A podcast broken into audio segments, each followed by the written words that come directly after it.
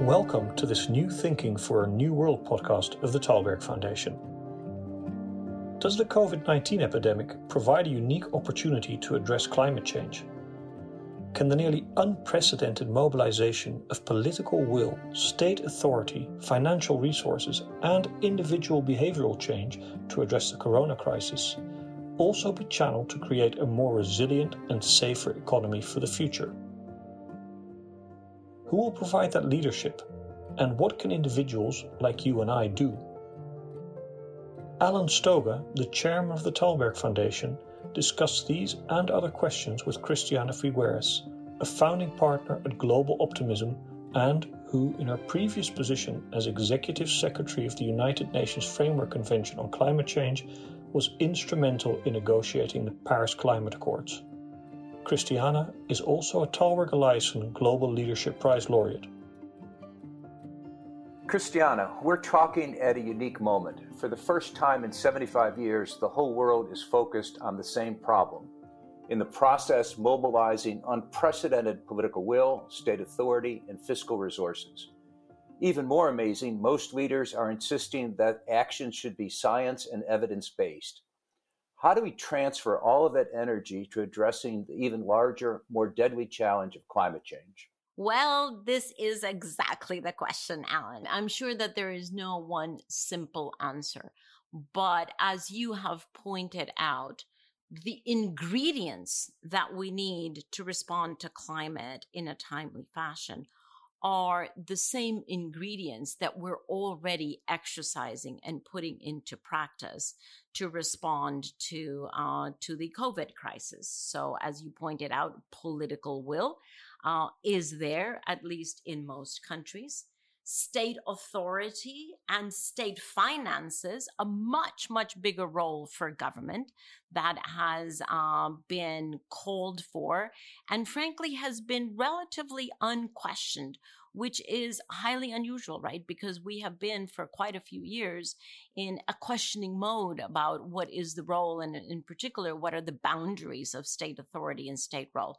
Uh, and yet when it comes to uh, deciding on very, very clear measures to protect human life, and especially when it comes to who's going to put the capital necessary to recover the economy capital which have will have to be in several trillion dollars level well then obviously the answer is the state the governments and all of this actually is being led by science, in this case, by health science and health officials that uh, have been catapulted into um, in, into positions of very high authority in many countries. Here in my little Costa Rica, it's the health minister that is uh, calling all the shots. And the, the cabinet meetings that are occurring every few days are revolving around the recommendations of the health minister, frankly, as it should be right now, right?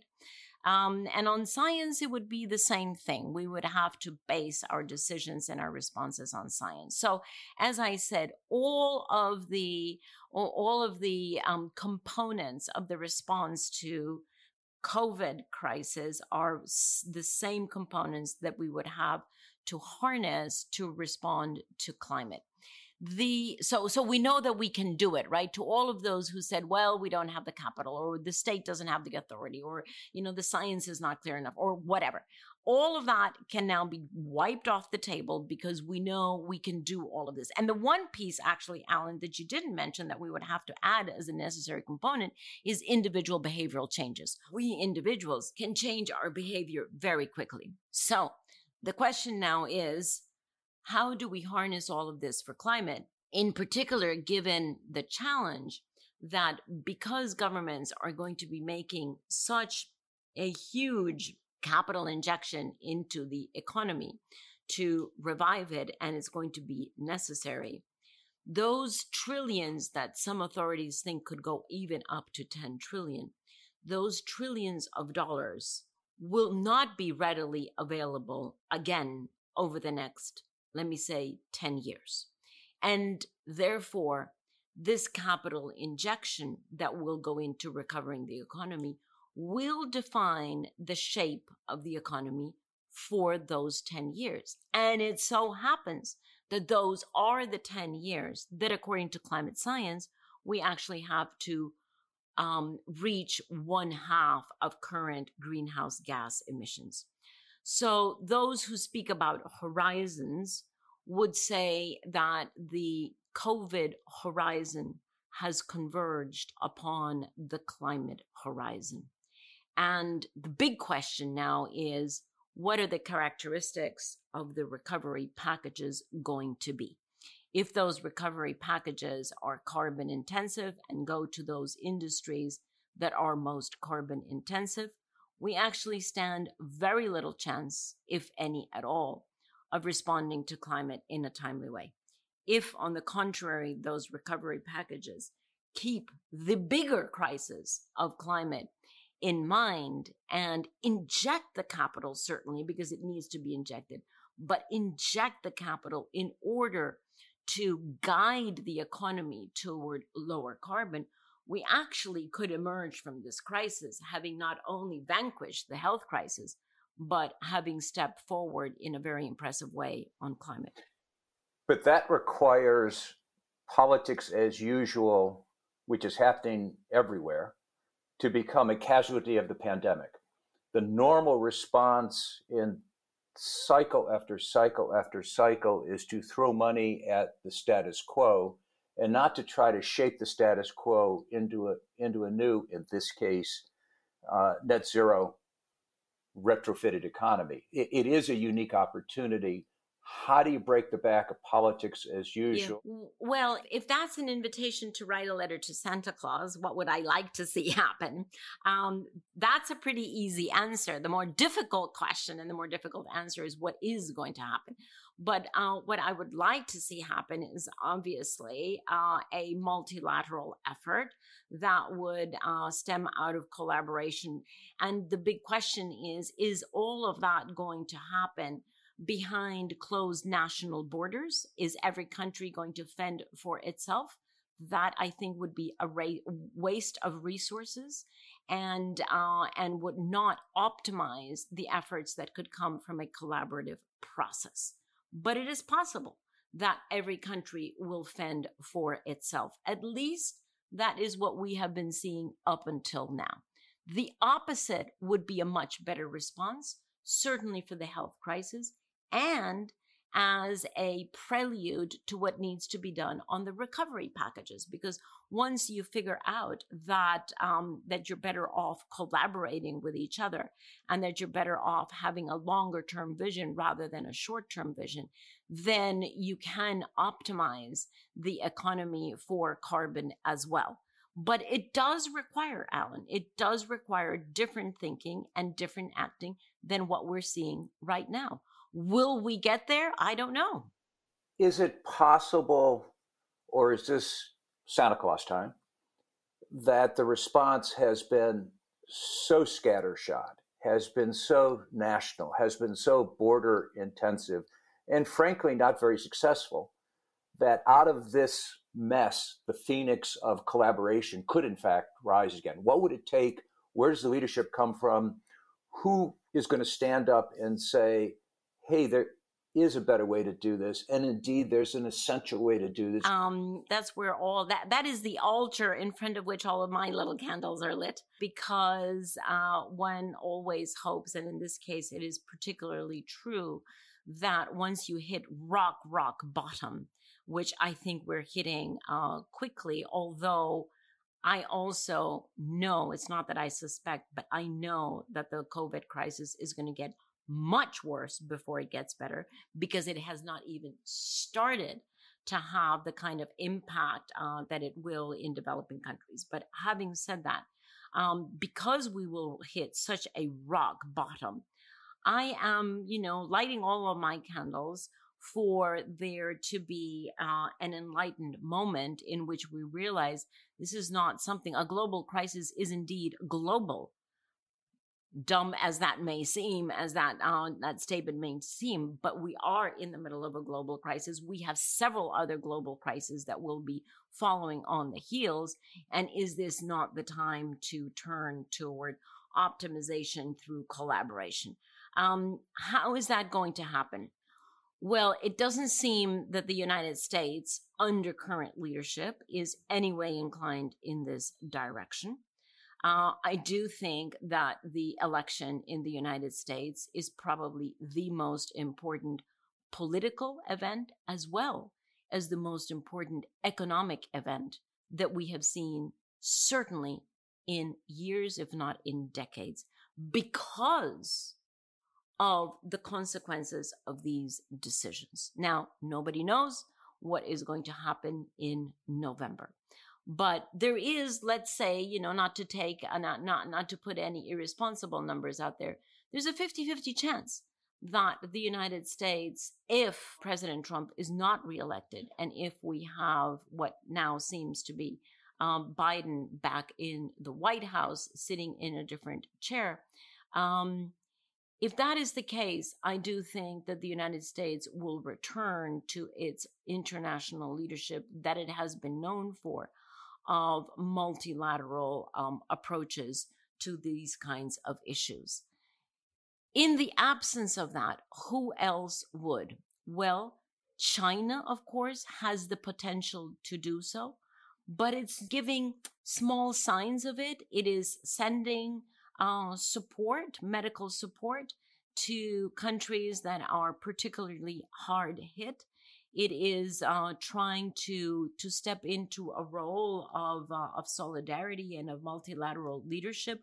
Would it go all the way to fill in the vacant shoes that the United States has actually emptied um, under a Trump administration? I'm not sure. Um, China has always said that um, that they will follow their own path, but they do not want to influence others, and that runs very very deep in the Chinese psyche. So I'm not quite sure that they would actually step into those shoes. With which, and then everybody else, you know, Europe right now in a very, very difficult situation internally. So I think right now what we have is what Ian Bremmer calls the G0 world, right? The, the, the trust that I have in humanity that we do learn from lessons and that we do learn from our wounds and um, and can heal and come out stronger. But I don't know how powerful my little candles are going to be, Alan. I actually think we need to call this a gee whiz world.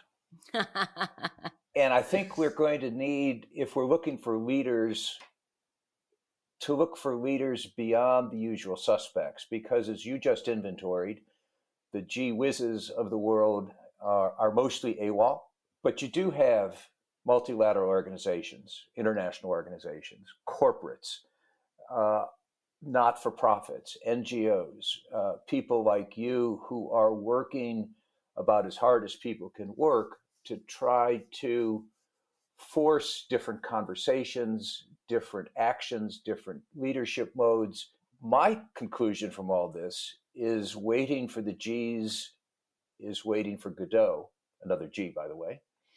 Uh, so unless we look elsewhere, we're not going to find leadership. One of the things that you and Tom Rivett-Carnac in your book, Future We Choose, talked a lot about is that if there's going to be action, it's going to be individuals that are going to both have to do the action, but also motivate others. You already mentioned that one of the characteristics of the COVID response has been exactly the same thing. It's up to the individual to social distance, to wash their hands, to take care of their own hygiene, uh, et cetera, et cetera. What can individuals do to change the political realities that we're talking about that drive the climate realities. Yeah. So I, I do think that, uh, as has been shown by the health crisis, um, we need both top down and bottom up. Um, it, you know, the the measures that have been um, imposed, mandated, or recommended, depending on which country you look at, by the authorities would have absolutely no impact if individuals didn't choose to uh, to change their behaviors and to abide by those recommendations. So, you know, the, uh, an excellent case study um, that proves that individuals are far from helpless. And in this case, in the absence of government leadership, obviously, then the leadership that is there uh, is one for corporates to stand in to that uh, role of top down uh, leadership. And I do think that one of the pretty predictable after effects of the COVID pandemic is that there is going to be a very, very high expectation on the part of the public and increasingly on the part of shareholders um, for corporations to uh, ad- adopt a very sincere triple bottom line attitude and approach. So it's not just profits, it's both people, planet, and profits. The triple bottom line that has been written about forever uh, and which some countries have adopted, but not the majority. I do think that corporations will be seen as having not just to not cause a problem, but rather to step in actively into contributing to social solutions, to environmental solutions. So while I would love to say corporates can take the leadership uh, and can really help us to create the future that we want, right now, under the very unexpected circumstances that we have, under the financial circumstances that we have, which were completely unpredictable, that we would have, that the states, that governments would have to go so deeply into debt to put trillions of dollars into the economy. None of us could have predicted this even two months ago. And the scale of that investment is such that it will mark the economy. So I find myself, Alan, frankly, in a conundrum because if you know if if governments were putting in billions of dollars okay you know the the impact is relatively manageable and then you can complement it with corporates and individuals et cetera et cetera. But these are trillions. My friends tell me up to 10 trillion that is going to mark the economy. So, where I come out of this is that it is now the responsibility of individuals and corporates to make it very clear to governments that those recovery packages have to have green strings attached. If they have forgotten that, if in the rush to meet the imminent threat that we're all ha- that we're all facing right now they have forgotten the long-term thinking and they have forgotten that the curve of climate change is a much steeper curve and the impacts are you know at least one or two orders of magnitude beyond everything that we're seeing right now if they have if they tend to forget that I think it is the role of corporates and individuals over the next six months. I'm not talking about over the next 10 years. Now, right now, to remind governments that they have to both walk and chew gum at the same time. And they're capable of doing that, right? They have to both revive the economy in the short term and create the millions of jobs and stabilize uh, what uh, what what is now on a precipice, but also do it in service of a much more resilient, safer uh, economy for the future what is amazing about the moment, as you've said, is that it could happen. It could happen, yes. That those policies are being written, those packages are being designed, those trillions, and I suspect your 10 is a small number, by the way. Uh, I suspect it's going to be much, much larger than that as you think about both the fiscal and the financial side of the house. Uh, True. This is this is what people like Saul Griffith, one of the people that the Tällberg Foundation honored last year, an engineer doing a lot of work in this space, he talked about the Arsenal for Democracy model back in the prior to World War II when the United States completely shifted its productive capacity from peace to war and said, We got to do that again. And I said to him, I can't imagine what could get us to do that because we don't make those kinds of decisions except under stress. And as you said, we're in the middle of that stress. You could not have conjured this up uh, if you were a Shakespearean uh, spirit to Correct. say, okay, here's your solution. Here you are. So I'm I'm so frustrated, right? Because why not then take this moment of stress, as you call it, very important stress, and say, right, you know, you've already com- you've already committed to this. Here you are. Here's cash in hand. Go for it, right? Do the transformation that is necessary. Now, to your question of how are we going to do this, I, I think this needs, you know, like you're doing here, Alan. I think it needs a huge outcry from uh, from individuals who raise their voices via all the channels. There's just so much, so many channels out there of discussion right now. It just needs to fill the the waves. It needs corporates to put pressure on uh, on governments as well. We all need to to to find our way in um, to to make it clear that this is the only way to minimize the risk. The the one lesson um, there are many lessons actually from COVID. I could go into, you know, a long list of lessons that are applicable to climate change. But the one that really trickles to the top is risks that are high probability slash high impact, such as COVID, such as climate, have to be addressed in a timely fashion. That is the most important lesson that we can learn.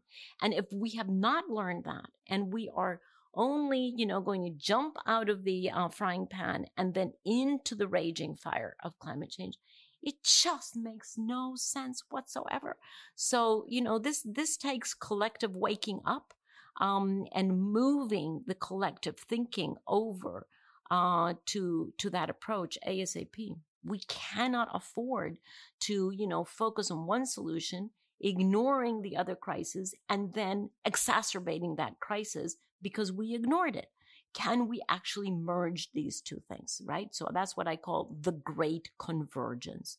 The great convergence of the ability that we have right now, although we're not seeing it yet, but the ability to converge the solutions between what we're doing on COVID and what we have to do on climate.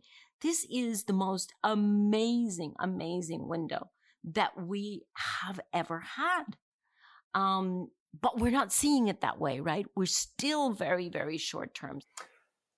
You have just demonstrated why the Tällberg Foundation honored your leadership several years ago. Personally, I greatly appreciate everything you're doing. You just need to do much more of it, much faster. Okay. All right. challenge accepted, Alan. Thank you very much. Thank you, Christiana. Thank you very much. Thank you for listening. Please check www.tallbergfoundation.org for more podcasts, videos, and articles. And follow us on social media to stay tuned to upcoming events. This podcast was made possible with the generous support of the Stavros Niarchos Foundation.